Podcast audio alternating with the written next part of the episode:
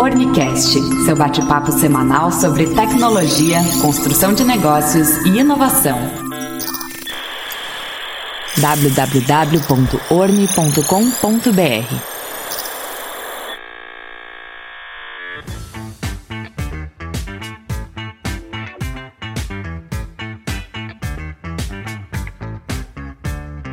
Olá, seja bem-vindo, seja bem-vinda ao Warnicast. Aqui você participa de uma troca de ideias da Warni com pessoas que querem fazer diferente. Startups, empreendedores e investidores. Nós estamos transmitindo ao vivo no YouTube com edição de Gabriel Belo e você pode conferir o episódio em áudio no seu tocador de podcast preferido. Se liga também nas nossas redes sociais, orne.com.br, para ver os bastidores e tudo que está rolando na semana da Orne. Eu sou Isa Pesce, jornalista, atriz, comunicadora bilíngue e empreendedora. Sou voz de marcas globais e atendo empresas na produção de seus podcasts e na apresentação de eventos em português e inglês. Siga arroba Isapesse e conheça meu trabalho.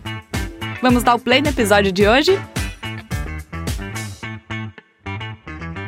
Esse episódio é patrocinado pela cooperativa Unicred Premium. E antes da gente começar esse episódio, quero aqui fazer um breve disclaimer. Você vai notar que até o minuto 9 desse episódio a gente vai estar tá com o áudio um pouquinho diferente. Acontece que no momento da edição tivemos um imprevisto, mas a partir do nono minuto o áudio está 100%, o episódio está completo, você vai poder conferir até o final. Então agora sim, bora dar o play no episódio de hoje. Patrícia, filha de Loreci, Luziane, filha de Zelonita, Mara, filha de Classi, Bruna, filha de Doris, Isabela, filha de Dulce. Hoje, nós cinco mulheres e empreendedoras estamos aqui para falar sobre o poder do E. Essa letra tão simples que para nós significa muito. Nessa roda de conversa, nós temos mulheres, uma mulher e mãe, mulheres e empresárias, mulheres e investidoras, mulheres e suas liberdades financeiras, mulheres que através da soma do E se realizam.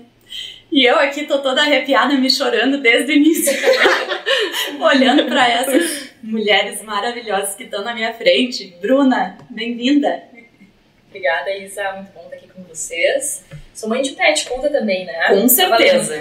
Encontrarás aqui amigas, vai ver. Pati, bem-vinda. Obrigada, olá a todos. Quero agradecer e participar desse programa numa data muito especial, o Dia Internacional da Mulher. Quero agradecer a equipe da Unicast pelo convite. Luziane, bem-vinda. Obrigada, maravilhoso estar aqui com todos vocês, dividindo esse espaço num dia especial para a gente poder bater esse papo gostoso. Mara, você que está ao meu lado direito, nossa representante da Unicred, como eu fiquei feliz quando me falaram de ti e eu pude te conhecer. Seja super bem-vinda. Olá, boa tarde a todos. É um prazer imenso, Isa. Agradecer também ao pessoal da Ordem, a organização do, desse podcast aqui e não tenho dúvida que vai ser um evento muito enriquecedor para todas nós, nesse dia tão especial. Legal. Ó, lembra que a gente está ao vivo no YouTube, então quem está nos assistindo pode mandar comentários, pode mandar perguntas, sugestões, pode inclusive contribuir com sua história. Acho que a gente vai ter muita mulher, felizmente, nos assistindo hoje também, depois nos ouvindo. E hoje, inclusive, é um episódio que não tem muito roteiro. A Bruna, que já participou do Ornicast, sabe que a gente costuma ter algum roteiro, perguntas. E hoje essa aqui é uma roda de conversa que só faltou o chimarrão, né? Como a gente comentou antes. Então, meninas, hoje vamos falar das nossas histórias empresárias, empreendedoras e nossas histórias pessoais, pontos de virada eu não vou nem chamar. Quem é que sentiu o chamado para começar compartilhando um pouco? Começar então, Isa. Bom, eh, agradeço também a Ordem e a participação né, do podcast, todo o pessoal, toda a equipe, uma equipe maravilhosa que prepara tudo com muito carinho aí junto a Isa e o Gabriel, a gente poder estar aqui batendo esse papo hoje, nesse dia importante.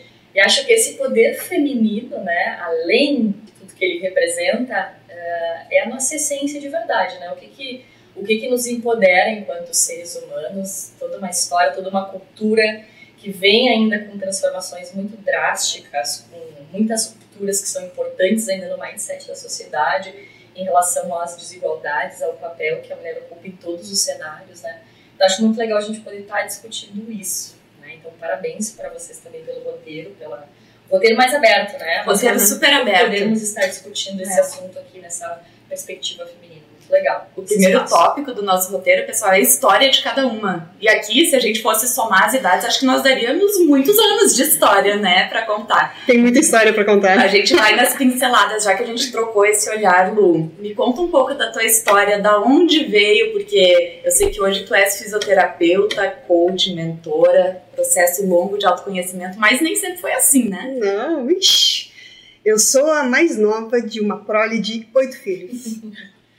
oito filhos, uma mãe que criou sozinha. Então, tem uma bagagem pesadinha, né? E eu comecei a trabalhar com 14 anos, inclusive para poder ajudá-la, porque era barra pesada. Depois disso, com 20 anos, eu saí de Santa Cruz, interior, uhum. direto para Brasília, para desbravar, porque eu trabalhava lá com um deputado e ele me convidou para participar, trabalhar no gabinete em Brasília, só com uma missão facinho. Colocar em ordem um gabinete comandado por homens. Simples, básico e tranquilo, né? E como é que foi isso? E foi uma batalha, 20 anos, uma piá, digamos assim. Uhum. E aí, bota um monte de camada, veste a armadura e vamos embora. E seguimos. E a gente conseguiu cumprir a missão. Missão dada, missão cumprida, né? Uhum. Porque, afinal de contas, desde pequena tinha um histórico de ter que dar o jeito na vida. Não tinha outra opção. Pois é. Às vezes a gente acha que empreender é ter uma empresa, né? É uma dúvida que se faz que até é meio frequente, é. né? Verdade. Na verdade, empreender é uma postura perante Exatamente. a vida, né? Me conta um pouco, porque assim, eu tenho spoilers privilegiados, que a história da, da Luziane, ela tá num livro que depois a Paty vai comentar com a gente também, então eu já li alguns pontos. Mas tu tens uma história muito bonita desse empreendedorismo de criança por necessidade, sim. né? Sim, por amor, sim. por exemplo. Exatamente. Eu, quando era pequena, tinha, sei lá, por volta de 11 anos. É, a minha mãe era empreendedora, ela tinha que ser, ela não tinha opção, né? E eu lembro que eu organizava com amigas feirinha para vender, comprava badulaques e vendia na calçada ali de casa mesmo, porque para empreender, ganhar uns pilas, assim. Uhum. E tinha, e quando menor ainda, uh, tinha uma vizinha que era mais abastada e tal, e que ela dava uns trocados para ir no mercado, aquela coisa. E eu adorava aquilo, porque era uma forma que eu ganhava meus trocos. Então veio já o empreendedorismo. Minha mãe, empreendedora total, tinha uma visão muito. Ela era o quê? Ela era costureira, ela cozinhava, ela trabalhou de doméstica, uma série de coisas. Então não tinha tempo ruim. E dela veio o aprender no ocupa espaço.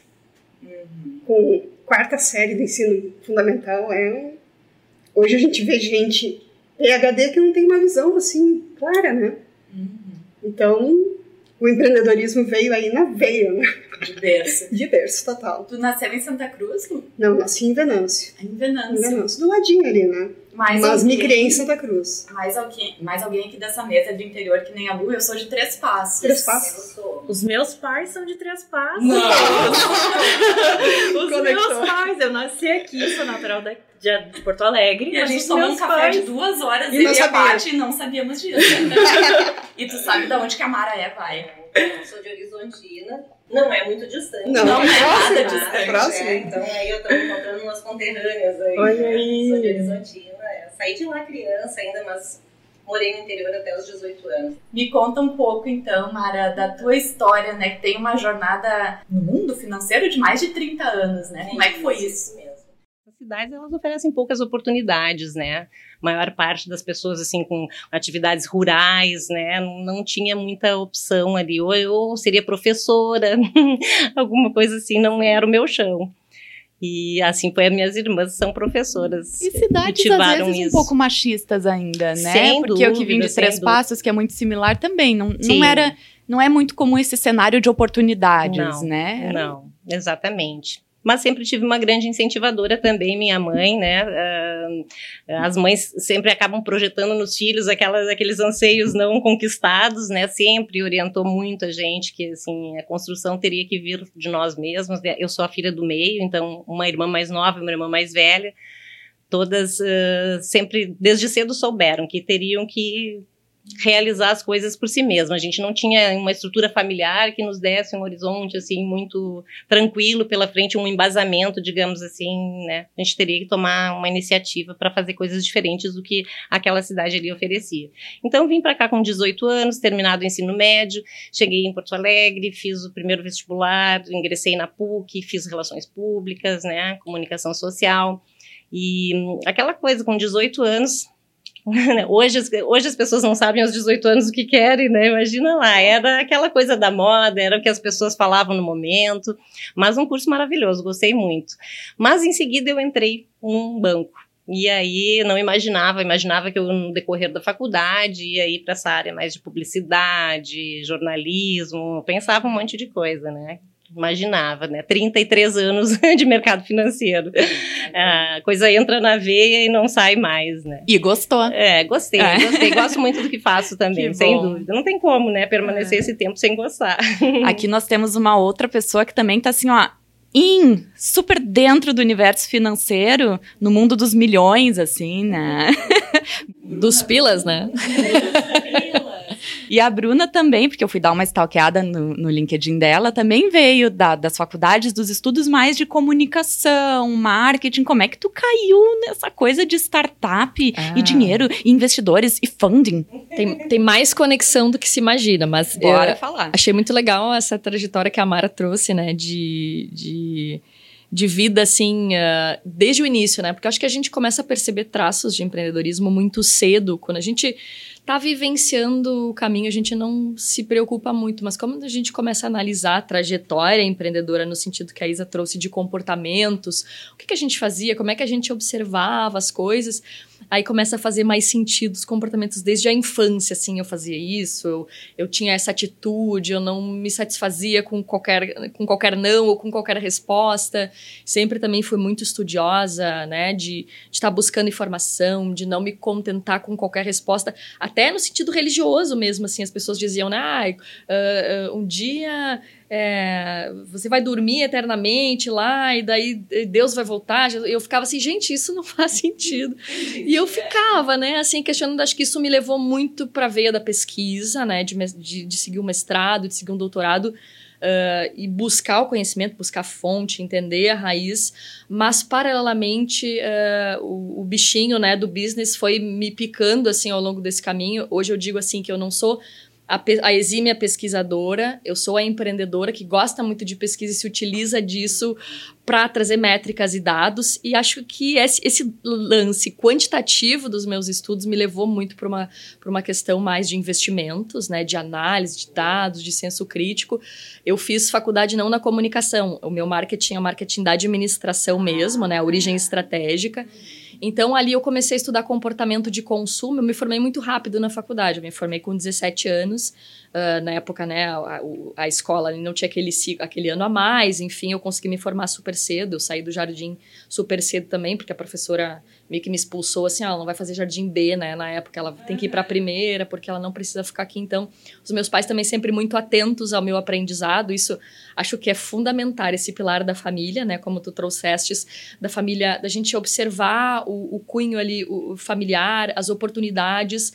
A minha família sempre me apoiou muito em todas as loucuras que eu decidi fazer. Quero aprender isso, quero fazer isso, quero fazer ginástica, né? Então acho que isso empodera muito a gente, dá uma segurança para a gente poder arriscar. Eu empreendedor arrisca muito, né? Uhum. Então, acho que isso me ajudou a, a começar a, a, entender oportunidades e eu fui entrando no mestrado, uh, fiz o mestrado na PUC também, comecei a interagir com o Tecnopuc, com a área de tecnologia. O tema startup estava começando, assim, a, a ficar mais em voga, né? As pessoas já falavam muito de empresa de base tecnológica, mas não tanto de startup, assim, né? Na palavra. E eu comecei a me interessar, que, que bicho é esse, né? De startup, empresa que cresce rápido, que escala por meio de tecnologia. Eu estudava comportamento de consumo na época do mestrado e comecei a fazer relacionamento com serviços. Eu estudei a priori serviços, né, dentro do meu curso, então todo marketing de serviços. E fui indo para essa área, fui começando a interagir com as empresas do Tecnopuc.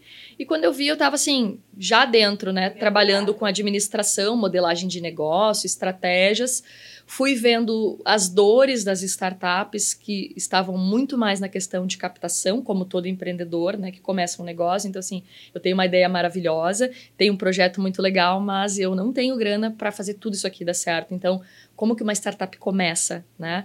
E daí eu fui entendendo que a dor de verdade estava na questão de captação, de funding, de interação com o ecossistema financeiro e comecei a me apaixonar por essa área, primeiro porque eu vi uma oportunidade como empreendedora de crescimento profissional, um caminho que cada vez mais pujante, né, na área de negócios, mas que eu comecei a entender que era uma paixão mesmo, e daí foi só a ladeira acima.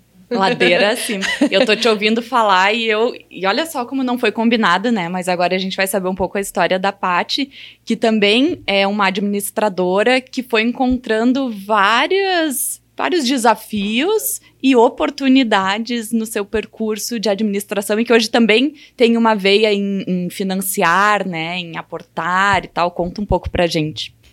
Então, natural de Porto Alegre, com a minha família de três passos. Iniciei, imagina. Inacreditável essa. É. Duas horas conversando, a gente não, não, não falou sobre isso. Falamos mãe do tantas Tom. coisas. Mãe do Tom, mãe pet, amo de paixão. Então, minha trajetória profissional começou aos 14 anos. Aos 12 eu já procurava estágio, enlouquecida, queria trabalhar, queria trabalhar. Por quê? Os meus pais, eles vêm de uma origem muito simples. Então, eles não têm, não tiveram a quinta série. E eles sempre me apoiaram, Patrícia, em estudar, em trabalhar. Então, esse alicerce da família, de me incentivar a trabalhar, a estudar, eles me proporcionaram. E isso foi a minha base, essa minha base, a importância dessa base, da família, do trabalho. E aí, 14 anos, fiz um curso técnico de administração, depois me formei em administração, sempre estudei em escola pública, e isso, independente disso, fez eu chegar onde eu cheguei. Hoje eu faço parte de diretorias de núcleos sindicais a nível Brasil, faço parte da Confederação Nacional de Serviço, única mulher dessa diretoria. Então a minha história tem uma base assim de desafios, oportunidades, um universo muito masculino, que é a parte sindical, então, 98% masculino. Então, eu tive que me, me blindar muito para conseguir provar todo o meu conhecimento, estudar muito, me dedicar até então para provar o valor da mulher, que ela pode chegar onde ela quiser, como ela quiser. Então, toda essa base, esse trabalho, esse desafio foi feito. E tudo valeu a pena. Valeu. Os perrengues valeu, valeu a pena. Valeu muito Gurias, a pena. vale a pena os vale, perrengues vale, que a gente vale passa. É aprendizado. É. Perrengue e aprendizado. Se não tiver isso. É. Tu vê que a gente falando, todas parece que vieram de um ambiente mais masculino, né? Mas que tá tendo essa mudança, né? Não é à toa que estamos aqui. E até a Mara estava me contando antes ali nos bastidores que a Unicred agora, como é que é que tem mais mulheres Exatamente. em cargos de... É, é muito bacana. A cooperativa a Unicred Premium, é, 77% dos seus funcionários são, são mulheres. Né? E a nossa diretora é uma mulher. Pois é, em cargos de gestão, bacana. isso é, é muito bacana, é. né? Os gerentes das agências são 13 agências, eu acredito que também na mesma proporção, 70%, 80% sejam mulheres. Então, um público bastante feminino, e isso a gente encontra no mercado financeiro, né? Uh, alguns bancos um pouco mais, outros menos. Eu trabalhei em outras instituições, né? E tive sempre muitas colegas, muitas pares. Mas à medida que os cargos vão subindo, elas vão escasseando, né? Então, essa realidade dentro da cooperativa é diferente, é muito valorizado, é, é assim, bastante incentivado, as pessoas têm liberdade e a gente vê todas elas com uma trajetória muito bacana. Né? A gente tem a diretora de negócios, a Rosilane, a nossa gerente regional também é a Patsy, é uma mulher, também tem, temos um diretor mas temos muitos colegas aí com uma representação bem bacana. Do... Que legal. Gurias, eu não sei vocês, eu amo homens, amo trabalhar com homens, e o que a gente quer nunca é tomar lugares, mas sim estar também nos lugares, é ou não Há é? espaço para todo mundo. Para todo mundo. Eu acho que a meritocracia entra bem nisso. Tu ter o teu trabalho, Tu mostra com o teu trabalho que tu é competente, não tem que disputar por sexo. Exatamente. É, e o equilíbrio, isso... né? O é, equilíbrio é muito bacana, porque é. são visões diferentes, né? É como tu estava dizendo, ninguém quer ser igual, ninguém não, quer tomar o lugar não. do outro. Se, é os ex se é, complementam, né? Exatamente. É, é isso, é aquele outro, né? Claro, se fôssemos gravar um episódio inteiramente sobre isso, também vai sobre ter as mesmas oportunidades, né? A gente sabe que quando é mãe, às vezes. Por que, que muitas às vezes não chegam lá em cima? Porque às vezes acabam se tornando mães nesse percurso e Sim, cai a dupla jornada. Né? Então, a, a dificuldade jornada. da dupla jornada para nós, é. né? A falta de incentivo no nosso dia a dia, qualquer questão, qualquer programa de incentivo é uma dificuldade para as mulheres, que principalmente para as que estão iniciando o seu negócio, né? As primeiras etapas do seu negócio. São muitas as intersecções, né, para falar. Gurias, outro ponto bem legal da nossa conversa é que aqui todas somos profissionais, empreendedoras, empresárias e seres humanos, né? Então todas temos nossas vidas pessoais, viemos de papais, de mamães, de famílias. Eu quero saber um pouco assim, pontos-chave da vida pessoal de vocês, que vocês se sintam confortáveis para contar, mas que impactam em quem vocês são hoje, né? Nessa trajetória que foi cursada, inclusive no profissional. Vou começar então. É, primeiro, assim, acho que é essa questão que a gente está trazendo aqui, né, da, das colocações da mulher no mercado de trabalho. Eu sempre fico muito feliz quando eu percebo, assim, né, como essa questão de, ah, 70% são mulheres, e, e, muitas pessoas vão ao revés disso no sentido de que ah, a gente está é, contratando porque, porque tem todo um burburinho no mercado que tem que contratar mulher, né? Acho que isso ainda existe, esse, esse machismo muito estrutural, né? Não apenas de homens, mas de mulheres. E eu acho muito legal essa desconstrução porque, sim, existe, né? É fato que existe um, uma desigualdade em inúmeros aspectos da sociedade, né? E quando a gente faz esse resguardo, não é porque a mulher precise, uh, uh, né, assim, ser puxada para ser um número, mas porque ela tem um valor que ficou escondido na sociedade que precisa uh, ser evidenciado, né? Então a gente está falando de colocar as pessoas nos lugares que elas pertencem naturalmente, que por tanto tempo ficou ficou encoberto, né? Mas assim, Isa, Uh, eu acho que um ponto de virada para mim, assim, eu sempre soube que eu não seria a seletista uh, dentro de uma hierarquia convencional de uma empresa, isso desde o início, tá? Para mim, assim, eu comecei ali muito nova também a fazer estágio. Eu lembro quando eu fiz 15 anos, meu pai correu comigo no dia. É sério. No dia que eu fiz 15 anos, ele agora tem que te escrever em estágios. Ah. Né? Senso de responsabilidade, tu tem que ver o que, que tu gosta. Meu pai sempre puxou muito e esses tempos eu tive uma conversa legal quando a gente volta em conversa com os pais de quando a gente era mais nova. Ele diz assim: eu te puxava muito porque Uh, como tu é mulher e naquela época as coisas eram mais difíceis, eu achei que tu ia sofrer muito para te alocar. Então eu me senti na obrigação de te, de te conduzir em alguns caminhos para te ajudar, porque diferente do teu irmão, que é homem, enfim, achei que tu teria mais dificuldade com isso, né? E, e a gente riu, assim, brincamos sobre isso, porque o caminho se construiu diferente, né? Porque eu sempre fui muito empoderada mesmo, assim, Sim, né? De correr atrás, proativa. né? claro que o apoio deles sempre foi fundamental, como eu falei aqui. Mas acho que o ponto de virada para mim foi quando eu estava terminando o meu mestrado e eu já me sentia pronta. As pessoas que trabalhavam comigo diziam: ela não vai ficar por aqui por muito tempo, todo mundo sabia disso. Nunca sustentei a ideia de uma empresa convencional, da hierarquia convencional, e não é por uma questão hierárquica e de disciplina, e sim porque eu sempre achei que as pessoas não podiam dar o máximo de si em determinados contextos organizacionais. Uhum. Caixinhas? Caixinhas, né? Assim, ah, você vai ser contratado porque você é muito inovador, mas daí você entra e você tem que respeitar uma gestão ah. que não vai te permitir fazer isso. Então, Quem sempre nunca foi, passou por isso? É sempre contraproducente, né? Acho que eu respeito as empresas que ainda são assim, ok, mas eu não me via trabalhando eu queria ajudar pessoas para não se sentirem dessa forma, né? Então, assim, eu preciso sair desse ambiente e uh, empoderar as pessoas, ajudar as pessoas a se sentirem dessa mesma forma. Eu quero que as pessoas possam contribuir com seus próprios negócios. Aí foi o caminho natural, né?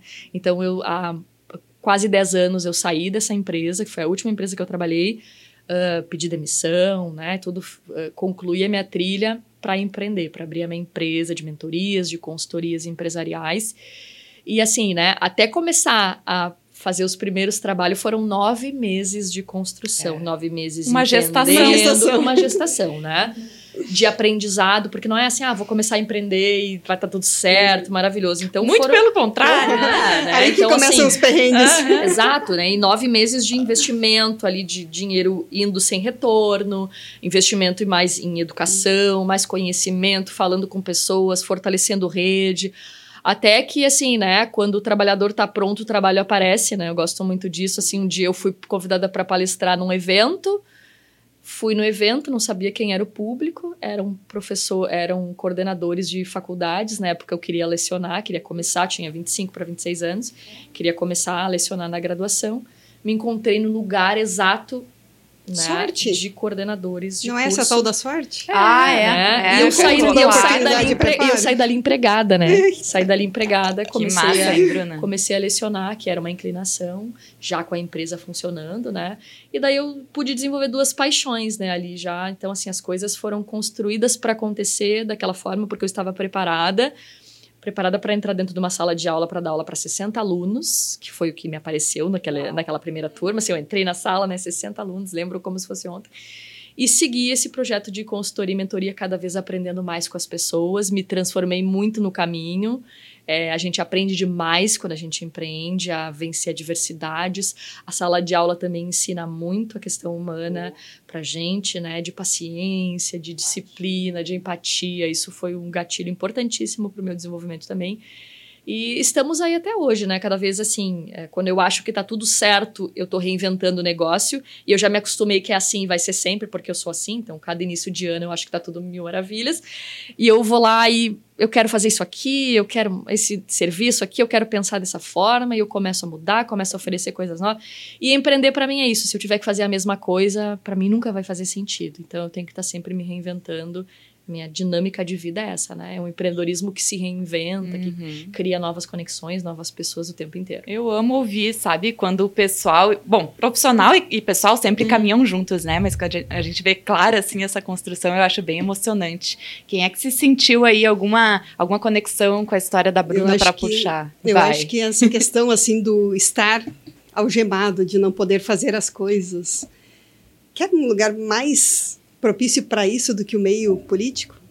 Uhum. Onde tu pode ter ideias, ser proativas, tá, e daí? Não, isso não pode. Sim. Não é bom. Ser É. podado tem Mal e tempo mal teus integral. próprios pensamentos, pois tu tens que Exatamente. seguir, né? Um- E eu fiquei 15 anos nesse meio. Uma overdose, né? foi casca grossa. Mas foi um momento que eu consegui. É, cursei faculdade, né, em paralelo e tal, meio maluco o negócio, tipo. Da manhã até a noite era trabalhando ou estudando, final de semana era estudando, porque tinha muita coisa da faculdade, fazendo 10, 11 disciplinas no Conta semestre. pra gente que eu acho que tu não mencionou que faculdade tu fez. Eu fiz fisioterapia, cursei em Brasília quando eu estava lá ainda. E eu tinha prazo para concluir, porque se eu fosse transferir depois toda aquela bagunça que dá, né? Então eu tinha quatro anos para concluir. E foi loucura. E na panela de pressão da Câmara, mais o trabalho, eh, mais a faculdade, né? Então foi punk negócio. Tu teve chaves da tua vida pessoal que te trouxeram para essa transformação? Total, total. Ah, quando a gente voltou para Porto Alegre, que eu fui trabalhar na Assembleia, ali o negócio já começou a piorar, porque meu chefe anterior era legal. O ambiente era complexo, mas o chefe era legal e dava certo. Quando eu mudei de chefia, fui trabalhar com outras pessoas, eh, eu senti que eu comecei a ir me arrastando trabalhar. E aí o negócio assim, ó, já não estava bom, piorou. E teve um insight que houve uma cobrança extra, eu disse não, então agora eu saio. E aí eu fui desbravar. Recém-formada em fisioterapia, né? E eu coloquei na minha cabeça que eu não ia para parte de convênios e afins, porque é uma prostituição, é um negócio que fica bem complicado, não dá. Tu morre trabalhando e não ganha. Não vou trabalhar como profissional liberal ah, particular, dando o meu melhor, que sempre foi uma característica. E aí eu comecei a construir dentro da fisioterapia uma clientela excelente, que me deu uma renda excelente também. Só que lá pelas tantas, eu não estava bem, porque ainda tinha toda aquela armadura. E aí eu fui buscar ajuda, que foi um processo de coaching que me ajudou muito. E foi para mim realmente um marco. Acho que essa foi a virada de chave. Que eu vi assim, ó, gosto da fisioterapia, é uma área que me queima o coração, mas desenvolvimento de pessoas, o autoconhecimento tem um chamado surreal. E aí eu comecei me aperfeiçoar na área, fui fazer muitas formações e tudo mais, e comecei a trabalhar com isso. Em paralelo, né? Porque ainda tem aquela coisa, a gente quando tem um coração meio grande, como é que eu vou abandonar os velhinhos de 90 anos? Hoje tem uma de aniversário, 94 anos, no Dia Internacional da Mulher. Não, e que Como é bom que- que... hoje podemos ser multitalentos, multiprofissões, Exato. multimulheres, múltiplas em tudo, né? É, então, eh, essa virada de chave deu para mim, assim, uma visão totalmente diferente do quanto eu poderia ainda potencializar a mim e ajudar pessoas. O autoconhecimento é, é base para tudo. Quando a gente se conhece, a gente olha para o outro com mais empatia, olha para o outro com mais honra, respeito. E eu acho que é isso que muda tudo. Tu entende o outro. E aí, com a minha sobrinha, que também entrou no processo, que é minha sócia, nós temos uma diferença, como eu sou a mais nova e a mãe dela é mais velha, ela é mais minha irmã do que minha própria irmã, né? A gente tem uma conexão muito grande. E ela é minha sócia e a gente começou com a trilha do ser. E agora, nesse momento, falando em mudanças e renovações constantes e tudo mais, a gente já tinha passado por uma mudança e agora a gente está fazendo outra. Porque nosso objetivo principal sempre foi o autoconhecimento para pessoas físicas. Então, tanto em, em processos individuais de, de coaching, de mentoria, quanto de mentoria em grupo online, que a gente já fez grupos com pessoas de todo o Brasil. Mas aí a gente começou a atender empresas na parte de ah, comportamento humano, que é uma base fundamental. Porque sou- hoje muitas empresas se abrem para isso, porque não era Exato, muito não era comum, assim, não, não né? era assim. Ah, É. aham, olhar para esse lado. Empresas são feitas de pessoas. Ah, Se, se não olhar para as pessoas, o que sobra? Uhum. Então, como a gente começou a trabalhar com empresas nessa parte de vendas humanizada, de perfil comportamental, análise de perfil comportamental, eh, liderança exponencial, então, opa, trilha do ser vende para a empresa. A gente deu um passo atrás, analisou tudo, vamos fazer eh, braços dentro da empresa, então nós criamos o grupo Trilhas, que agora mudou, não é mais Trilha do Ser, e a trilha do ser, a trilha business e a trilha eh, que trabalha mais colaborativa, que é onde a gente está trazendo o Maio Furtacor, que é para a saúde mental materna, agora em maio. É, vários links que vão surgindo nas conversas, né? É. Isso é muito bacana. E, e que bom que somos diferentes, né, gente? Porque eu sou apaixonada pelo mundo corporativo. Trabalhei a vida toda dentro de instituições, Uhum. né? E sem dúvida também isso não significa fazer a mesma coisa, né? Porque eu- só o tempo que eu tenho de, de- de dentro de instituições financeiras, o que já mudou a Ah. função que a gente exercia lá, né? Em todos os cargos. É, Empreende-se nossa, dentro da instituição, muito, né? Muito e a todo momento, né? Até porque Uhum. quem não se reinventa, né, gente vai perdendo o seu lugar no mercado, né? Então, assim, eu, a, a primeira instituição financeira que eu trabalhei, eu, permane- eu permaneci por 18 anos. 24 no total, porque depois teve uma fusão e aquisição, então foi um período bem longo. Então, eu costumo dizer que foi a minha escola de vida, foi lá onde eu, assim, passei aqueles momentos, aqueles pontos chaves, como tu comentaste, né, Isa, que eh, lá eu me casei, eh, eu fui mãe, eu me separei. Então, assim, é uma parte muito longa da minha vida que, assim, a instituição, quando a gente está no mundo corporativo, vira o sobrenome da gente, né? Então, assim, tenho grandes amigos, né? Tenho um legado muito bacana nesse universo. Mas, então, eu, eu me casei dentro da instituição financeira, trabalhei em cidades do interior por conta de transferências na época do meu marido, eu tinha que acompanhar ele, né? Fui mãe, eu sou mãe, né? Mas eu tive duas gravidezes, eu tive duas filhas, eu perdi uma primeira filha e em seguida tive a segunda, que é a Mariana, que hoje tem 24 anos. Eu sou a única mãe, então, aqui de. É. de- é, então, O resto é mãe de só, pet. mas- Só é, de eu também, também fui mãe de pet, atualmente sou vó de pet. Ah. o gatinho é dela. Mas minha filha tem 24 anos e, e, de novo, né, as diferenças que, que acontecem. Ela tem 24 anos, é é advogada, formada, já trabalha dois anos numa instituição também, mas desde muito cedo empreende. Então, ela já está na segunda empresa dela, ela tem uma confecção, ela tem uma marca de biquínis, ela vende na internet. Muito diferente. Mas as coisas se complementam, né? Então, assim, pontos chaves foram muitos, né, gente? A maternidade, tu estava falando agora de saúde mental na maternidade, é uma coisa muito importante na vida da mulher para aquela que, assim, deseja, né? E eu passei por uma situação bem traumática ao perder um, uma primeira filha, né, uma gravidez muito desejada. Uh, muito esperada. Então, assim, não posso dizer que isso não foi um marco muito grande na minha vida. Com certeza eu não sou a mesma pessoa, né, que, que eu era antes, né. Mas eh, fui abençoada também. Em seguida veio a Mariana, né, e me realizou muito como mãe, como mulher. Uh, e por conta dos filhos, a gente também muitas vezes dá um passo para trás, um passo para o lado, né? Eu estava. Uma uh, rebolada. Uma rebolada. eu me separei quando ela tinha sete anos, né? Nós nos separamos. E, enfim, já trabalhava nesse banco, que eu permaneci bastante tempo.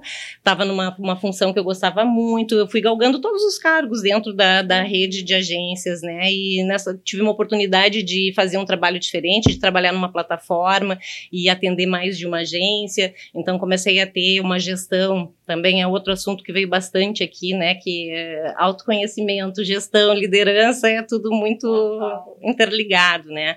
Eu fazia uma, eh, então uma gestão à distância, primeiro com algumas agências do interior, depois comecei a atender uh, os três estados do sul, por fim, eu atendia, né, num, numa função assim de liderar um, a gente estava um, um novo projeto que a gente estava implementando um segmento dentro da rede de agências. Uh, nessa época, minha filha tinha 12 anos. E aí começa a surgir as, as situações do dia a dia, né? Eu, para poder uh, continuar nessa função, eu, eu, passava uma semana em Porto Alegre e duas viajando, né? Viagens, viagens, viagens. Chegou um momento que ficou insustentável e eu abri mão, então, daquilo que eu, eu gostava muito de fazer, mas tive que dar um passinho para trás e voltar para a rede de agências por conta de que uma filha adolescente, né, com todo tudo que vem junto com a adolescência, é, é, já fica mais complicado de. Então, retornei para a rede de agências e segui a minha carreira aqui. Em seguida, eu acabei saindo dessa instituição porque foi uma mudança muito grande, enfim, né. Mas é essas as, as chaves que vão acontecendo é da vida, na vida, né? né? É da, é vida, da vida, né? A gente se reinventa e a gente encontra uma outra oportunidade e, e sempre que isso acontece, daqui a pouco tu vê que isso tinha um propósito também, que outra coisa melhor acontece, né? E a gente segue se desenvolvendo. Então, eu acho legal essas, pontos... eu acho legal essas histórias porque sempre quando a gente analisa, né, a tua história, tu trazendo agora, Acho que eu olho muito a minha mãe, né? Essa figura materna, assim, forte, que é a referência para mim também, uma super mãe, né? E, e quando, eu acho que quando a gente olha a história de empreendedoras, sempre seguindo aquela lógica do storytelling, né? Sempre tem ali um ponto de virada importante, né? E eu acho que isso é muito legal nas histórias. Todas vocês trouxeram aqui, né? Aquele ponto, assim, que é o ponto de virada que às vezes ele é mais é, difícil de engolir, é mais complicado, mas ele ele, ele é parte tão fundamental daquela transformação e, e de como a gente se arma e se prepara e se empodera para os desafios e para os intempéries todos, né? Que, que, claro, a gente sempre vai olhar de uma forma, né? Assim, é, foi sofrido, foi difícil, né? Mas uh, eu, eu sempre tenho aquele pensamento assim, ou a gente para e chora, né, e, e, fica ali sofrendo e se remoendo, ou a gente é mais antifrágil e tenta levantar e dizer, eu tô viva, eu tô bem, eu tenho saúde para continuar, eu tenho um negócio para tocar, eu tenho uma vida, tenho coisas para cuidar. Qual escolha que eu tomo, né? Qual decisão? Acho que a parte mais humana do empreendedorismo, acho que é isso, né? Assim, a gente deixa eu pegar essa bagagem então e, e levar isso porque tem pessoas querendo aprender isso que eu posso ensinar. Perfeito, eu acho que é muito isso. E aí, por exemplo, eu, eu há mais de 10 anos, né, já numa função de gestão, Uh, não tem, é, as coisas são interligadas, elas não são apartadas, né? A gente eh, tem vivências, a gente teve que fazer escolhas, algumas fáceis, outras nem tanto. E aí, quando às vezes chega uma pessoa para ti achando que está com o maior problema do mundo, né? E a gente consegue eh, racionalizar aquilo numa é. forma assim que. Olhar né? de fora, né? Olha de fora, respira um pouco, né? Tu consegue dar uma pincelada aqui, tu consegue conduzir a pessoa também a chegar às suas próprias conclusões, porque cada um no seu nível ali de amadurecimento Nada né? como tempo e experiência, né, Paty? Tu também, ao longo da tua trajetória, sim, passou. A, a, minha virada de chave foi quando eu me formei, né? E aí que eu resolvi empreender, porque eu não acabava não me enquadrando naquela ideia de negócio de seletista que eu queria ter a minha liberdade profissional, a minha independência financeira, sem depender de nenhum terceiro, de nenhuma pessoa, de marido, de ajuda, de nada. Então, o gatilho para tudo isso foi a busca pela independência financeira, a liberdade profissional, a exercer o meu papel né, nessa vida, nessa trilha.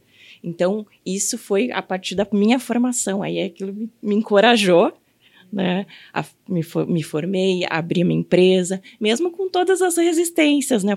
Para que isso? Para que abrir empresa? Fica no teu CLT. Mas tem um concurso lá. Tem um concurso, ah, continua isso. Não, para que tu vai trocar o uhum. certo? Para que fazer isso? Como a gente tem, teve, tivemos, a, eu tive a rede de apoio, assim como teve essa rede das pessoas que querem nos né? E aí e eu naquela persistência, naquela luta, não, não vou desistir, até porque quando hoje em dia, quando estava falando da questão de, quando eu penso que eu estou entrando numa ideia de zona de conforto, eu posso estar com 50 mil projetos, mas assim, quando eu acho que eu já tá, confortável agora. Não, eu quero outra coisa. Eu tô sem, sabe, movimento, é movimento, é ação, é estar tá sempre buscando, buscando, buscando outras coisas. E isso é viver, isso é viver intensamente. Esse é o nosso propósito. E também a gente auxiliar outras mulheres, inspirar outras mulheres. Também fiz a faculdade de Direito, fazendo a faculdade de Direito, sou escritora, lancei esse livro 20 Histórias para Empreender, Esteve na Feira do Livro em 2022 agora. Então, assim. Onde tem a história de quem? De quem? De quem? De quem? De nós, de nós, duas consultoras. De Paty e da. Esse foi o meu papel de auxiliar a colocar em prática 20 histórias de mulheres do núcleo do NUME, Núcleo de Mulheres Empreendedoras da Associação Comercial, colocar para o mundo, que as pessoas uh, ouçam essas histórias se encorajam, vai ter desafios, vai ter oportunidades. Cada história vai se conectar com alguma de nós. É. De alguma eu forma. amo ver história de pessoas famosas, por exemplo. Sempre vejo documentários e tal. Mas a gente não é famosa e olha essas histórias. Tem muitas histórias. É. Todos nós temos. Daria para fazer um documentário de cada uma e transmitir no Netflix que as pessoas iam maratonar para ver as histórias. Sem dúvida. Né? Quando a gente vê o dia de hoje buscando histórias inspiradoras, né? Eu me peguei pensando sobre isso, né? Sempre tem personalidade, sem dúvida, né? Que a gente gosta de, de ouvir as histórias. Mas quando a gente olha para o lado, todas as pessoas que né, nos acompanham no decorrer da jornada, assim, tem história inspiradora todos os dias para contar, né, gente? Eu acho isso muito bacana, muito enriquecedor, né? A gente cresce e a gente também se doa um pouquinho para as pessoas que estão na volta e isso tudo faz com que todos cresçam, né? Gurias, quero falar sobre um tema interessante, direto ao ponto. Como é que é a relação de vocês com dinheiro, hein? Porque a minha ela é complicada. Ela eu tá amo, melhorando. Eu amo. Eu amo, mas ao mesmo tempo eu me bloqueio para algumas coisas. A gente tem muito para trocar sobre isso e quando eu ouço outras mulheres falando, eu sempre caio na real de algumas coisas. Eu quero saber como é que é a relação com a grana, com os pila. A minha não era muito boa até a história do autoconhecimento, porque a raiz do problema ela tá toda lá, em como a gente lidou, como a gente viu a história de família e tudo. Dinheiro é isso. Como os nossos pais lidavam com dinheiro, como a nossa família lidava com dinheiro, tinha perrengue, não tinha, porque a nossa tendência é sempre repetir padrões. Até o momento em que a gente percebe isso de uma forma ou outra e consegue quebrar o ciclo e começa a ressignificar tudo isso. Não, essa história não é minha, era da minha mãe, era dos meus irmãos, era do meu pai, mas não é minha. Eu posso ter uma relação e aí eu entro num processo de educação financeira. De eu entender que dinheiro é bom, é muito bom, diga-se de passagem, porque proporciona tudo que a gente deseja. Não precisa sentir culpa, não, né? Não. Por querer ter, por ser deixa ambiciosa. Pegar, deixa eu até pegar esse gancho aí. Caramba, Vai. mulher é um serzinho complexo, né? Como gosta de sentir culpa por tudo? Já nasce culpada, Já né? nasce culpada. É se a mulher resolve ter filho, ela se culpa, porque daí ela abandona a carreira. Se ela não tem filho, ela se culpa, porque a sociedade cobra dela. É culpa em cima de culpa. Mas voltando à questão do dinheiro, então eu consegui trabalhar melhor isso em mim. E entendi que o dinheiro é meu amigo, o dinheiro é, pode proporcionar tudo, inclusive eu estar aqui, porque eu estou aqui, porque eu me capacitei, porque eu estive presente em grupos, porque é, é todo um ecossistema que eu que, criei para mim. Então, é liberdade. É uma energia que nos dá liberdade. É o que a gente costuma falar. Então, é, eu mudei a minha mentalidade e hoje minha relação com dinheiro virou totalmente, né? Ao invés de ficar correndo atrás, como muita gente diz, não, tô sempre correndo atrás. Não, eu não tô correndo atrás, ele tá comigo juntinho ali, tete Eu a tete. preciso ter umas mentorias aí. Bora! Vocês, Bora! Porque eu tenho muito isso É. da família ainda É. muito carregada. Eu tenho consciência disso, mas a gente se desfazer de algumas coisas, às vezes, é um processo. São né? crenças que a vai- gente tem intrínsecas. Crenças É. limitantes financeiras. Exatamente. Dinheiro não dá em árvore, É, tá correndo atrás. total. E aí É. tu entende. Mentalidade de a escassez, mentalidade né? É. Exato. Poupar, poupar, poupar pra Uhum. saúde. Meu pai Não. muito disso, tu tem que guardar, porque quando tu ficar velha, tu vai precisar pra tua saúde. Daí eu já tô pensando que eu vou ficar doente, eu não quero, eu nem quero adoecer. Tem pior, criar uma reserva de emergência. É. Por que que tu cria uma reserva de emergência? Para ter uma emergência. Então tu tem que Não que criar... a gente não vá Coloca poupar. outro óbvio. nome, Reserva né? da paz. Reserva da paz. Da a gente paz, fala do claro, claro. Reserva de emergência, tu já tá dando um.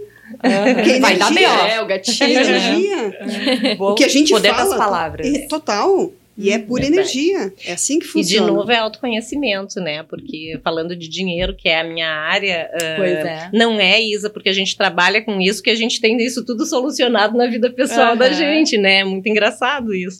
É o famoso ditado, né? Da, como é que é? é, ca- Casa de ferreiro, né? Espeto de pau. É. A gente sabe a cartilha toda, porque eu fiz isso a minha vida inteira, né? Então a gente, a gente auxilia as pessoas, né, nas aquisições, no melhor investimento, na melhor tomada de crédito, né, se eventualmente é melhor tu usar recurso de terceiro do que teu recurso próprio. Então a gente tem toda uma escola para passar essas orientações, né? Mas nem sempre a coisa na vida pessoal segue no mesmo ritmo. E, de novo, concordo plenamente, Lu, com o que tu falou. Eu acho que são coisas que a gente traz, né, de, de família, como nós já conversamos aqui, as origens, a gente, cada uma teve seus desafios, né, e a gente tem que ressignificar tudo isso, né.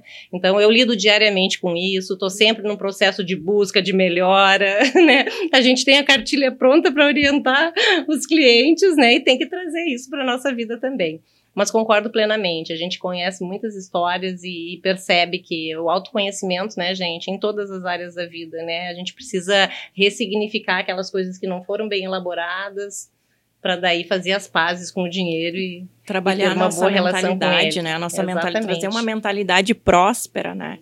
Que o dinheiro tá aí, que a gente pode conquistar, que ele tá no nosso tá, tá aqui, tá aqui o dinheiro, tá aqui, né? a abundância tá em existe, abundância, né, a existe. prosperidade Vai e volta, existe. Exatamente. E né? todas Aquela- merecemos, aquela né? sinergia, aquela sinergia. Então, quando a gente entender isso, buscar conhecimento nesse sentido, quebrar essas crenças limitantes financeiras, a gente só prospera. Então, é, é- é- isso é, é importantíssimo, E fundamental. hoje é, também é bacana que tem muito conteúdo sobre isso, né? Eh, antes também é- isso era mais restrito, né? Era para poucos, as pessoas não, não tinha tanto conteúdo sobre isso. Hoje a gente come- pega, entra na internet, entra no Instagram, não faltam cursos, não faltam pessoas produzindo conteúdos, né? Que, que as pessoas têm acesso. Isso, isso vem Pra mudando, todos os né, gostos, gente? né? Pra Ai, não gostei muito desse jeito, mas Exatamente, né? jeito, Esse né? aqui conversa mais. Isso é bacana.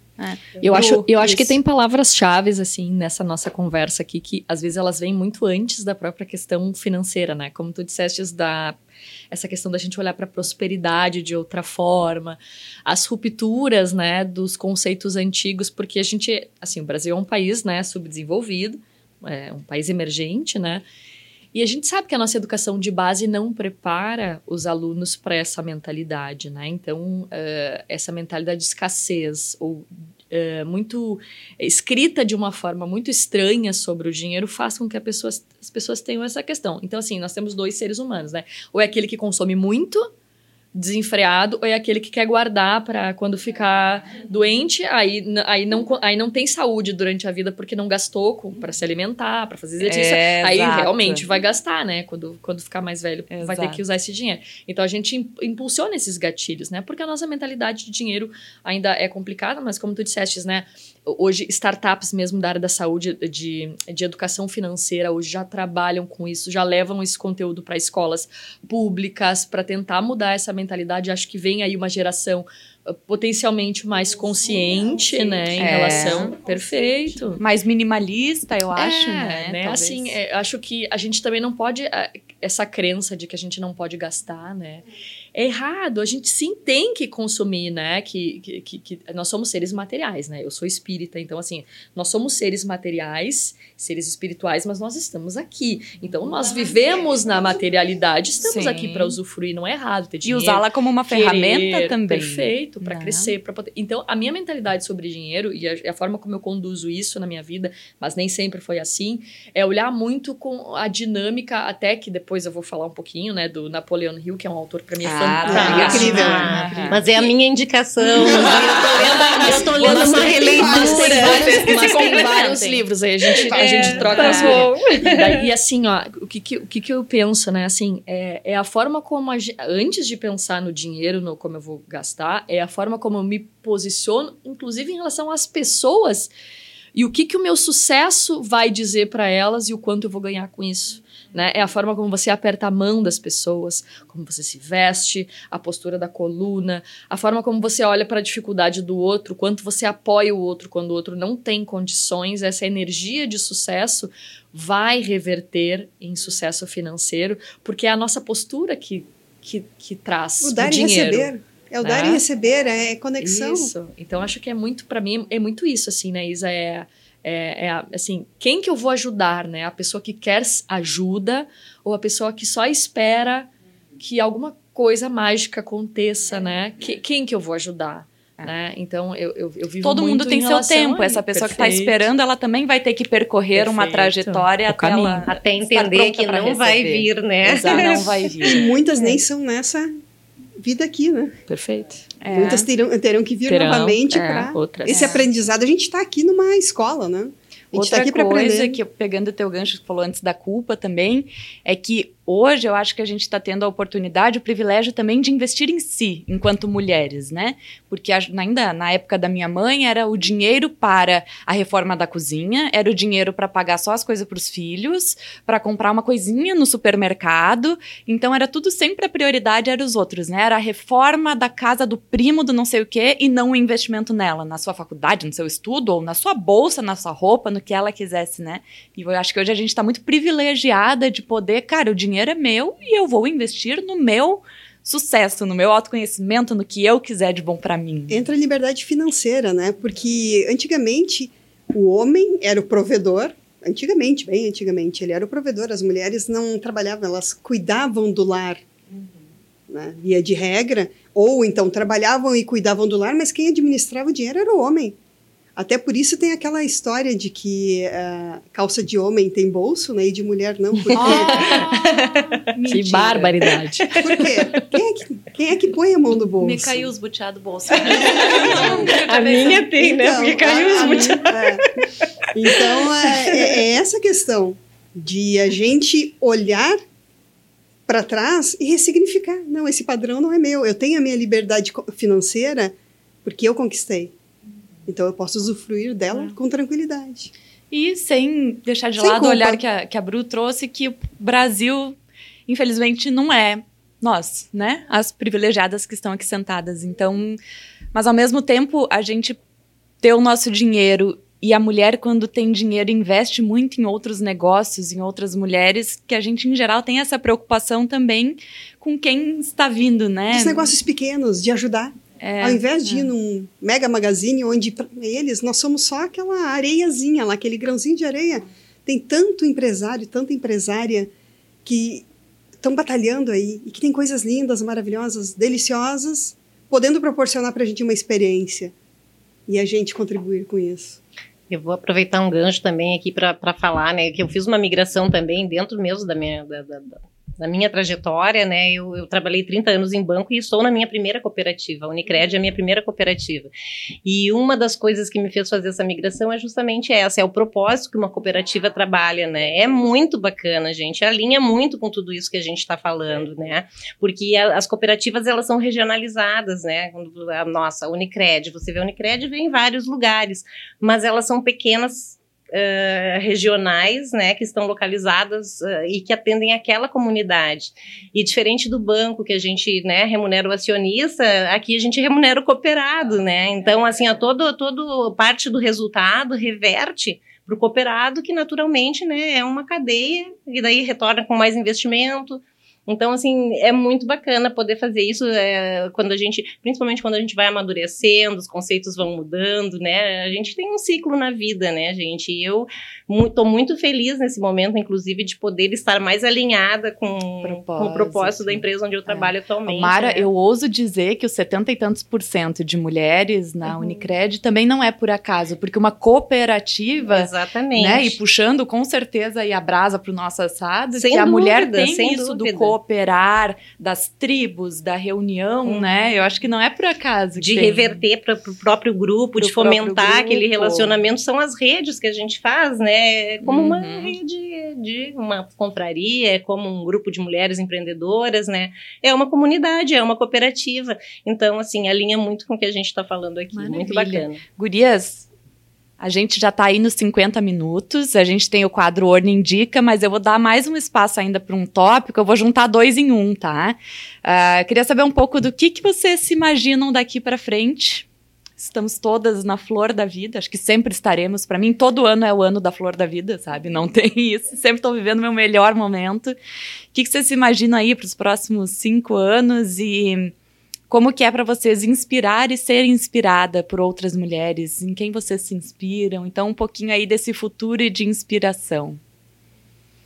Eu gosto de pensar numa construção, assim, uma perspectiva de futuro muito baseada nessa minha lógica de estar tá acompanhando o mercado. Acho que o mercado financeiro ele é muito volátil. Venture capital, que é onde se situam as startups, ele depende muito disso. Então, é, o mercado financeiro dita as regras, o venture capital também para mitigar o risco. E quem está trabalhando com isso tem que estar tá sempre muito atento. Então, tem que estudar demais, tem que ler demais. E eu vou acompanhando essa maré, né? Assim, de oportunidades dentro das dores, dentro das lacunas que vão surgindo e vou reinventando, vou adequando o meu negócio. Mas eu quero expandir enquanto negócio ainda, né? Nos próximos anos eu Ainda quero é, colocar outros braços com parceiros estratégicos dentro do meu negócio para ter alguns outros braços, cumprir algumas outras dores que esse mercado tem. É, quero, a partir dessas parcerias, conseguir atender uh, empresas maiores também. Já atendi no passado algumas multinacionais que hoje fazem é, é, Open Innovation, né, colocam as startups dentro para fazer fusões, ali para fazer desenvolvimento.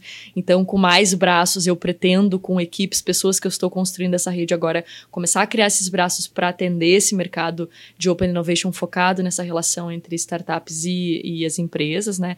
Crescer nessa, nessa veia que hoje sozinha como consultora eu não consigo, né, atender. É, Buscando pessoas para cooperar. É, é e, dormir quatro horas por dia e por noite, né? Quatro horas ali, cinco horas eu não consigo, senão eu até conseguiria, né? Isso aí. Acho que é mais ou menos por aí. E assim, inspirações.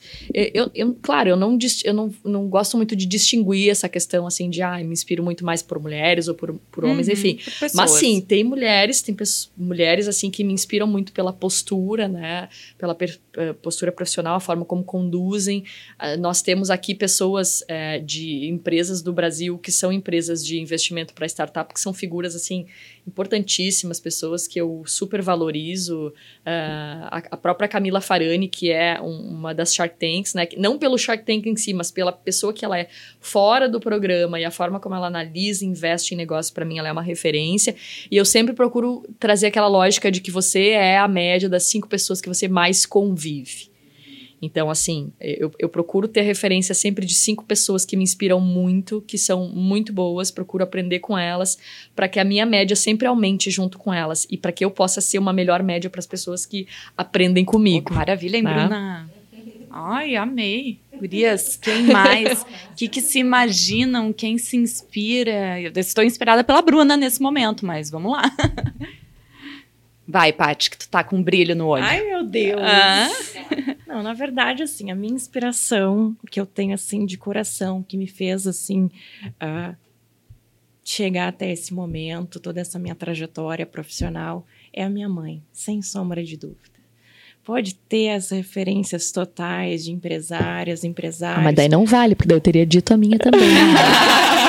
faz fez o adendo, já fez o adendo. Já, Mamãe. já fez, mamãe. registrado. Não, a minha mãe. A minha mãe me inspira, ela me, assim, ela faz assim, a, a- minha base. Não adianta, eu vou para o lado emocional agora. É a minha base, foi a minha base. É, é, é o que me faz, assim, a viver esse mundo, ter propósito, sabe? Então, a minha mãe é a minha referência, minha referência. Nos planos, então, expandir a minha empresa de consultoria empresarial estratégica. Nós vamos decolar, menina. Vamos, expansão. A mesma coisa, eh, buscar parceiros estratégicos, né, para essa expansão.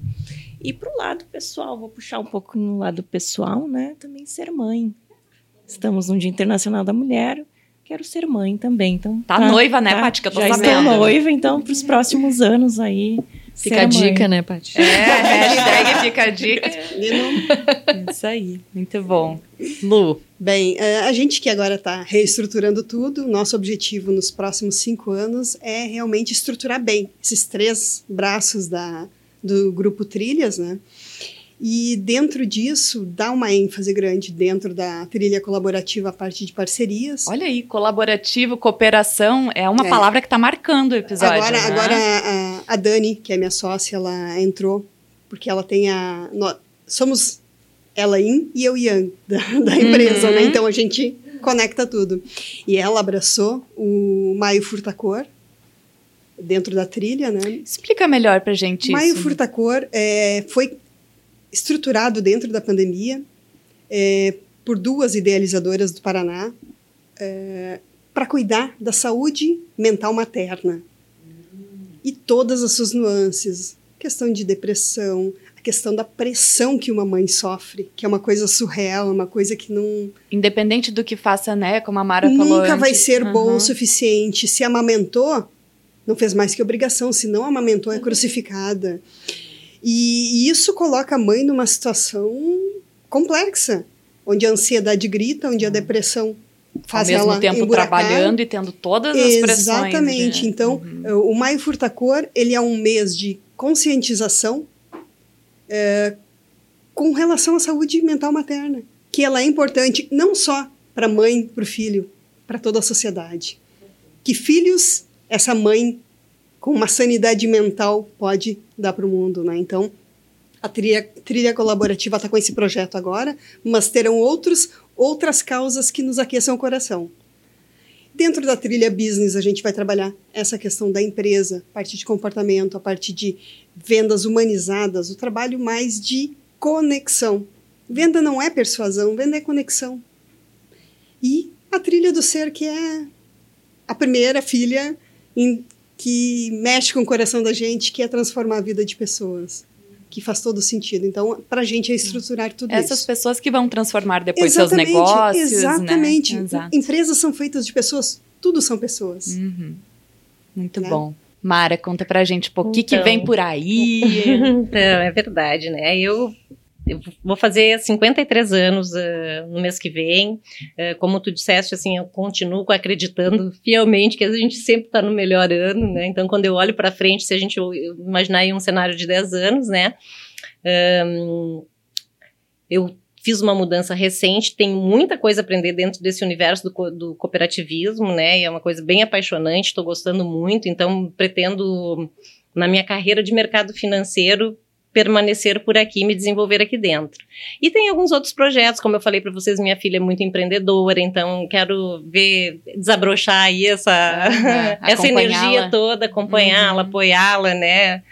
Aí, quem sabe ser uma sócia no futuro. Tem Olha, um outro projeto que eu gosto muito, eu gosto bastante da área de investimentos e de planejamento financeiro. Eu tenho uma irmã que é advogada que trabalha com planejamento sucessório. Então a gente imagina para o futuro aí fazer alguma coisa massa. também. Show. assim, tem muitos projetos, né, gente? A vida, eu acho que a gente tem que ir sorvendo isso, assim, é muito bacana a gente ouvir toda essa energia e saber, né, que tem tanta gente aí batalhando por fazer diferente, por fazer crescer, por trazer gente junto, né? E é isso aí, muita coisa para ser feita ainda. Vamos de Orne, Orne, Orne Indica, que é o nosso bloco final, então, de indicações de Tá Valendo Tudo. O que vocês quiserem inspirar quem tá nos assistindo ao vivo no YouTube, que tá nos ouvindo depois, o que, que vocês separaram pra gente. Tum, tum, tum, tum, tum, tum, tum, Eu tum. vou falar aqui um pouquinho antes aqui, Ah, porque eu já dei um gente vai ter spoiler. É eu, eu já dei um spoiler. Eu Se- ia se citar. cooperem, se cooperem. É, é, eu ia citar aqui. E até vou, antes disso, só falar da, da, da mentalidade de escassez. Esse livro traz uma passagem que, ah, falando. Quando fala na mentalidade de escassez, né, de que a pobreza é abusada, a gente não precisa chamar, né, ela vem e se instala. Já a prosperidade, a riqueza, ela é batalhada, né, gente? Então, assim, a gente, esse livro fala um pouco sobre isso, que são as, é uma releitura, na verdade, de Napoleão Hill, né, do Jacob Petrie, que é as 16 leis do sucesso. É um livro que eu tô lendo e estudando agora e tô, assim, tá fazendo muito sentido com muitas das coisas que a gente falou por aqui. Então, é a minha recomendação. Bruna, é a mesma dica? É o mesmo livro? Não. Aê! Temos muitas dicas de Napoleon Hill. Mas, claro, a base, né, da- desses 16 Leis do tópicos, né, as sim. leis do sucesso são a base de todos os livros outros. dele, né, mas, mas ele aplica de uma forma diferente. Acho que duas contribuições, tá, do ponto de vista, assim, de, li de livro, mas também acho que uma coisa que fica muito forte para mim aqui, todo mundo falou aqui, no sentido de expansão, de olhar futuro de negócios por meio de colaboração, né? E eu acho que essa é a vibe, né? O mundo ele é colaborativo, não são todas as pessoas, não funciona de todas as formas, mas ninguém cresce sozinho. E essa consciência ela precisa, né, existir de que a gente precisa ou da família, ou o suporte, o apoio para a gente se estruturar. Ah, essa, co essa colaboração ela é importante e que a gente busque no nosso network pessoas que estão nessa sinergia com a gente para que, que a vida às vezes faça mais sentido muitas coisas que às vezes a gente vai deixando para trás, né? Pessoal e profissional, acho que é, é para mim aqui. E a questão de livro, é, eu recomendo, claro, Napoleão Hill, todos são maravilhosos, mas eu tenho todos. Mas a ciência do sucesso, que é né, a base do Napoleão Hill para explicar a consciência e a lógica de onde se atinge o, su- o sucesso e quais são os gatilhos que ativam a mentalidade de sucesso, me faz chegar no livro e entender que o sucesso não é quanto a gente ganha, não é o quanto de dinheiro você tem, mas o quanto a sua postura enquanto ser humano é, interage, interfere no outro, para que você seja um ser humano melhor, né? Uma pessoa mais sábia, É, no sentido é, de que eu aposto tanto nesse livro que depois que eu li ele, ele foi tão transformador para mim que eu passei a ter uma dinâmica de vida que é a seguinte: todo ano eu escolho uma pessoa para ajudar com o meu trabalho, ajudar de verdade. Tipo assim, eu quero impactar a vida dessa pessoa uma pessoa que não tem condições de pagar pelo trabalho, que está começando, que, e eu vou oferecer assim o melhor para ela, o melhor. Porque eu quero que ela faça isso por outras pessoas, eu quero que isso seja uma corrente de sucesso, onde ela enxergue que tem pessoas que apostam nela e que ela vai poder contribuir com a sociedade de alguma forma. Então, é algo que eu, por exemplo, eu, eu li esse livro, eu preciso contribuir de alguma forma com esse aprendizado aqui. A minha troca é essa, né? Eu, eu escolho alguém para dar mentoria empresarial ou mentoria empreendedora, para ajudar a desenvolver negócio, enfim, eu faço um filtro ali, entendo a necessidade dessa pessoa. Se é uma pessoa que eu entendo que ela quer crescer de verdade, ela vai ter o meu apoio e eu quero que ela faça isso por outras pessoas também, né? Então é, é algo que esse livro assim ele abriu a minha mente para a questão de colaboração, para a questão de olhar o sucesso sob uma, uma perspectiva mais coletiva, mundo, né? E, e acho que é isso, assim, é um livro Obrigada, fantástico, é cabeceira. Hoje já estarei adquirindo no Kindle. Ah, se, se lá tiver. E, e essa, essa é a lei da abundância, né, Bruna? O dar e receber. Tu, tu fazer por- pelo outro. Não aquela coisa, não, quando eu estiver bem ou quando eu tiver bastante, eu ajudo, eu dou. Não. A gente sempre pode doar. A gente sempre pode contribuir com o outro. Seja com conhecimento, seja a pessoa não está bem. Vamos conversar um pouquinho? Uhum. Seja um abraço, né? Exato. Um bom dia. Um bom dia. Um bom Né? dia de verdade, não aquele de bom dia verdade. É. tu desejar para a pessoa um bom dia. E eu vou pegar o gancho, então, e vou indicar, pegando para a câmera aqui, Amo. a arte da imperfeição. A. Brené Brown é incrível, né? Ela fala assim, ela toca lá no fundo. Por quê? Por que esse livro? Porque a gente está sempre querendo ser alguém que a gente não é. A gente está sempre querendo entregar para o outro o que não é nossa essência, porque a gente acha que é aquilo que os outros querem, quando na verdade não faz parte da gente. Então, Brené Brown, tanto Arte da Imperfeição ou Coragem de Ser Imperfeito, são livros incríveis que fazem a gente virar muita chave, Faz- fazem com que a gente seja em essência. Muito bom. Sabe que eu assisti uma palestra ontem, assim, um trechinho que me tocou muito e vai muito ao encontro disso, né? Que, que o palestrante, um palestrante espírita, né? Ele falou assim: as pessoas parecem que têm a obrigação de serem felizes estarem bem o tempo inteiro. Então parece que é uma obrigação. Se tu não tá bem, tu não é grato. Se tu tá triste, tu não tu vai receber coisas negativas porque tu tá, né, assim, reclamando do que tu tem. E, e, e, não, a gente tem o direito de não estar tá bem um dia, de pode... não tô legal, tô renegando tudo, não Exato. quero, né? É, é, permitido que a gente tenha essa, essa reflexão. Quem não tem né? os dias de bad? Oh, Quem não é. tem aqueles a própria que... Brené Brown, ela no livro ela conta é, a história exatamente. dela. Então ela mostra como a vulnerabilidade dela também a fez, uh, inclusive escrever e o livro. Nós, né? se a gente utiliza a nossa vulnerabilidade e entende ela, olha para ela acolhe sabendo ela, ler e acolher, ela. a gente se potencializa absurdamente. Isso é que é diferencial. Não é, é, é aquela coisa de que toda mulher é forte, não é. Nós temos uma fragilidade incrível e essa é a nossa arma. Dela nos, nós nos potencializamos. É bom ser mulher. Pati, o que, que você separou de dica eu pra gente? Eu separei, né? 20 histórias para empreender. Mais do que justo e é um baita livro. Falando de 20 empresárias contando a sua história, seus desafios, suas oportunidades, tudo que vivenciaram na sua história. Então, essa é a minha dica: 20 histórias para empreender. E Mulher, como é que faz para adquirir? Pode adquirir no meu site. Vai, ah, faz o jabá que tá liberado. mouraconsultores.com.br, já tá lá no site à venda. Legal. Gurias, eu vou fechar com uma dica, eu até não tinha separado, mas a gente tem aqui dentro do Instituto Caldeira a tag Experiências Literárias.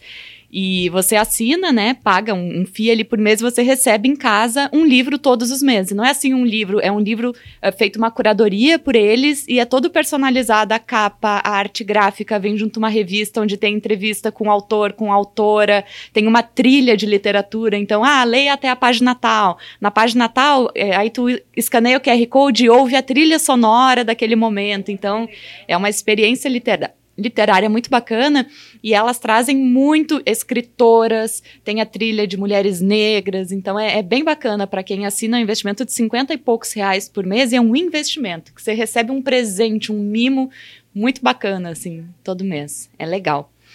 Gurias, vamos fechar o Ornicast, como a gente já estourou, com uma ou duas palavrinhas que mais marcaram vocês nesse episódio antes da gente dar tchau. Quem pensou primeiro? Qual é a palavra? Eu pensei aqui é a essência, eu acho que é fundamental, né, gente? E o poder colaborativo, né? É, é fundamental. Eu acho que a gente cada vez mais percebe que sozinho ninguém chega a lugar nenhum, né? E que a gente precisa, sim, juntar os, as, as nossas competências e habilidades, né? A gente tem que ter a preocupação de ter o nosso poder pessoal, investindo em nós mesmos, mas só o poder coletivo é que vai fazer com que todo mundo cresça. Obrigada, Mara, pela obrigada, tua presença. Obrigada, obrigada Unicred, por essa riqueza que você nos, nos trouxe nesse episódio. Obrigada. Quem mais tem palavrinhas? Eu acho que eu penso assim, né? Uh, pessoas inspiradoras. Acho que fica vocês são pessoas inspiradoras. Histórias que eu não conhecia. É, e que eu passo a conhecer e fico muito feliz de compartilhar. Então, Uh, sempre muito perto nós temos histórias de pessoas que podem nos inspirar em, de inúmeras formas. Acho que isso para mim fica aqui. E esse novo olhar sobre sucesso, que eu acho muito legal que as pessoas que vão nos assistir relembrem é disso, né? Esse, essa mudança de mindset sobre sucesso. Boa, obrigada, Bru, pela Obrigada, presença. Estamos juntas. Adorei. Vai pela ordem, eu? Eu acho que conexão, eu acho que a minha, eu conectei um pouquinho com a história de cada uma de vocês e isso para mim faz todo sentido. Isso faz com que eu cresça e eu me inspire cada vez mais. E eu fiquei devendo antes que eu não falei quem é, me inspirava Boa, como mentora, certo? Que tá lá em cima a minha mãe, né? Uhum. E daqui, um cara que me fez virar as chaves, o Zé Roberto Marques, que é um coach muito incrível e que é um meu mentor hoje. Bacana. Bom. Estamos longe, mas ó, energia aqui nessas mãozinhas. Obrigada pela presença, Lu. Pati, minha querida. Essa nossa união, esse nosso fortalecimento, essa nossa troca de ideias, de histórias que nos constrói como seres humanos. Então, essa ideia de impactar a, a vida das pessoas por meio das nossas ações, esse é o nosso papel. E o que a gente está fazendo aqui, auxiliar, nos auxiliar, nos autoconhecer, impactar. Obrigada pela tua presença. Que bom, gurias. Encerramos assim esse episódio especial do Ornicast. Ai, tô emocionada, calma. Agora eu tenho que fazer o um momento da. Eu tenho que falar do patrocinador. Esse episódio é patrocinado pela cooperativa Unicred Premium, que inclusive nos brindou com essa convidada, Mara, uma mulher muito inspiradora. Gente, o Ornicast é uma produção de Isa Pesce, jornalista especializada na produção de podcasts corporativos, apresentação de eventos bilíngues. Me chamem, eu amo apresentar eventos, me indiquem para suas empresas. É o que eu menos faço e é o que eu mais amo fazer. Me ajudem. Vamos lá. E especialista em locuções naturais. A transmissão ao vivo no YouTube, artes do podcast e videocast são de Gabriel Beló, está nos acompanhando. A promoção e divulgação por César Fischer e Samantha Ponte. Obrigada, até a próxima. Tchau, tchau, gente. Tchau, até a próxima. Tchau, tchau. Valeu.